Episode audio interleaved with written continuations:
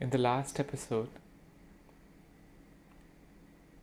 I talked about the practice of self-enquiry and how it needs to be practiced. In this one, I wanted to highlight some of the common pitfalls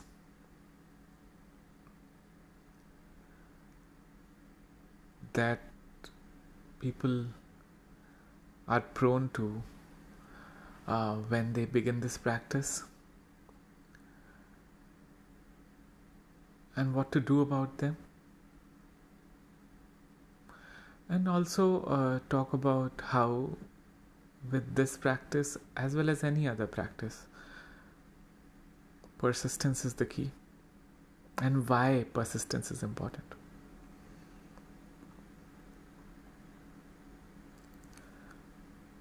So let's begin by looking at when you begin your day, how does the practice begin?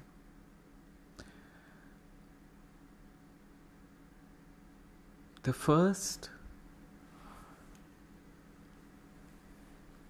thing is to be conscious, to be aware of the thoughts running in your head. From the moment you wake up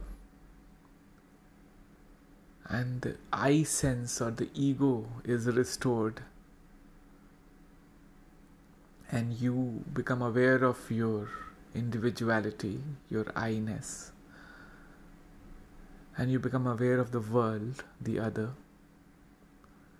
your thoughts begin, because the anchor for all the thoughts running in your head is your I sense, your ego.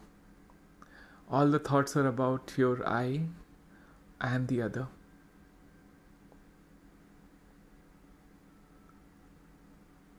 In relationship to, and the other in relationship in relation to the I.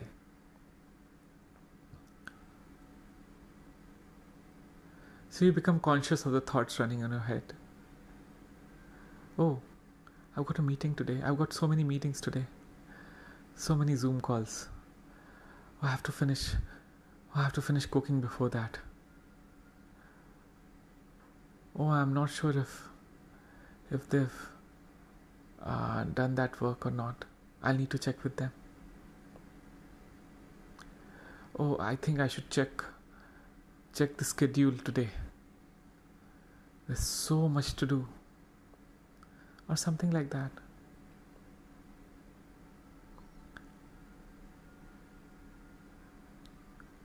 So you've become conscious of your thoughts.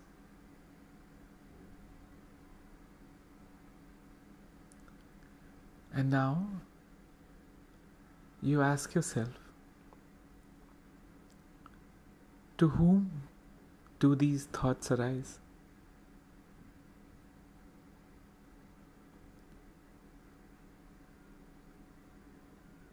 And the answer is, to me. These thoughts arise to me, in me. And then the question needs to be asked,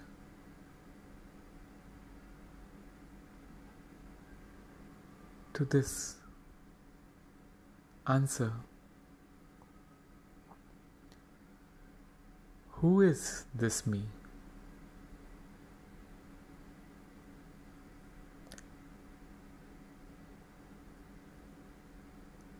Now, if the same thing is done in a repetitive and very rapid mode, it may not be that effective. So try to slow down to the point that you can and ask yourself, to whom do these thoughts arise? And the answer is, to me. And then the question, who is this me? Once this question is asked, there is no need to intellectualize or to try to answer this question. Let this question go into the emptiness inside and find its answer in silence.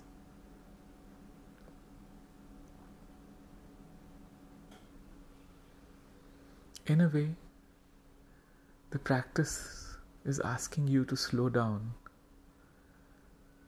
which you are doing already by noticing your thoughts. That's one level of slowing down. And then the next level is to actually self-enquire, which again slows you down a little more. And with practice, silence ensues. Silence in the mind.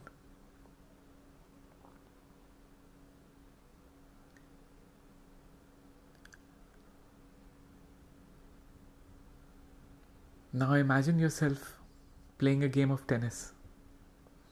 I play table tennis a lot, so playing a game of table tennis.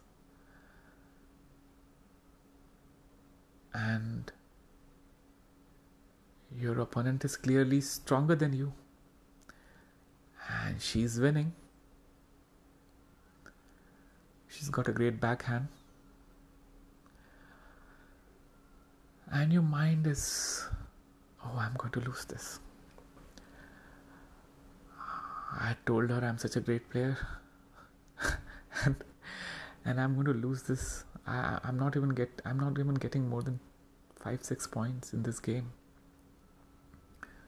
Oh, I've got to do something, I've got to do something. Buckle up, buckle up. Yeah, yeah, please. Let's win this, let's win this.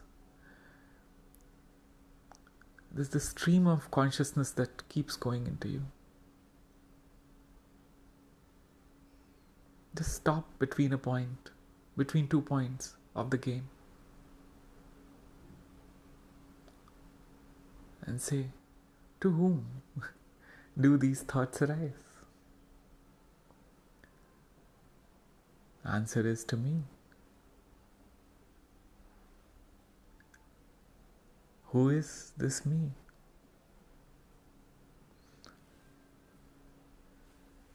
And play the next point in the silence that ensues. Let the mind-body organism do what it's supposed to do, without the bothersome stream of thoughts that keep popping up continuously. I would like to also talk about why persistence is important. Because you've been conditioned over years to give importance to your thoughts. I think, therefore I am.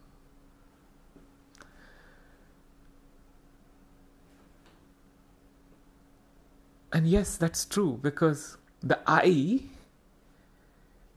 exists because of thoughts.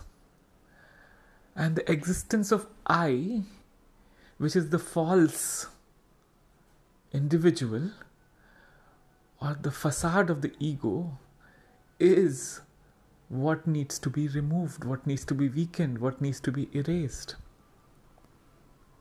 There is no I, there is no other, that's the truth. So,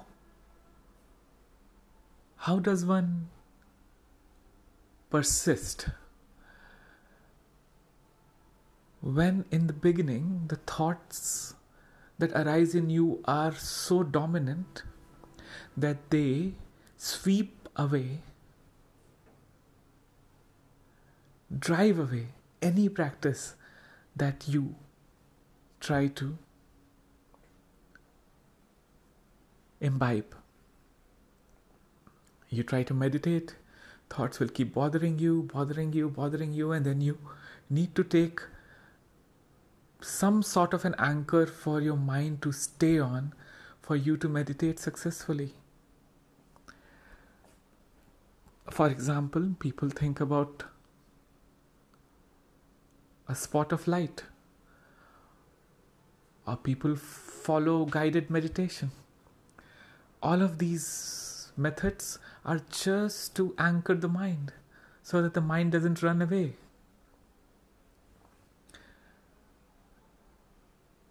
And meditators know that it's very difficult as a practice.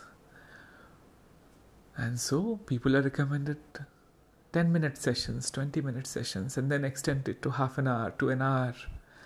But self-enquiry, unlike meditation, is about day-long, lifelong meditation. It's about practicing it all the time. And that's why it's so powerful. But in the beginning, your thoughts will be more powerful than the practice of self-enquiry. Your thoughts will sweep and drag it out of you. Thoughts will question the practice, and they will disregard the practice. And you will tend to forget about the practice, because at times you won't, won't find it to be effective enough to drive away your thoughts, or to, to silence your thoughts, or to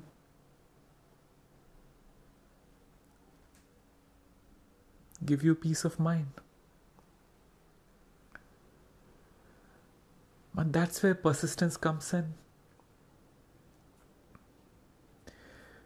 In the beginning, there will be lots and lots of places where you will not be able to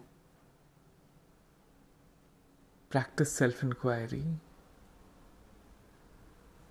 and your thoughts will become dominant. But don't give up, and don't judge yourself for that.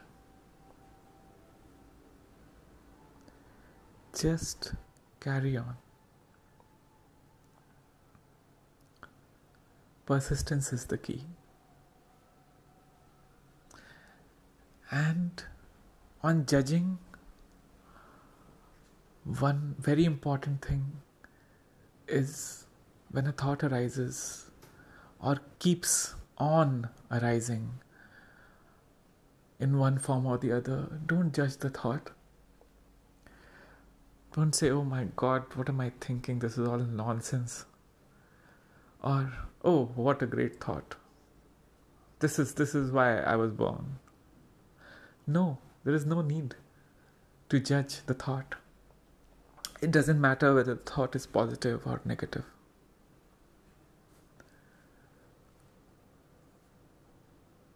Just ask yourself, to whom does the thought arise? Go into the depths of the false ego.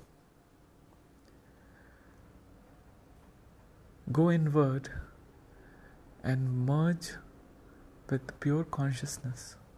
That's complete peace of mind. That's complete silence.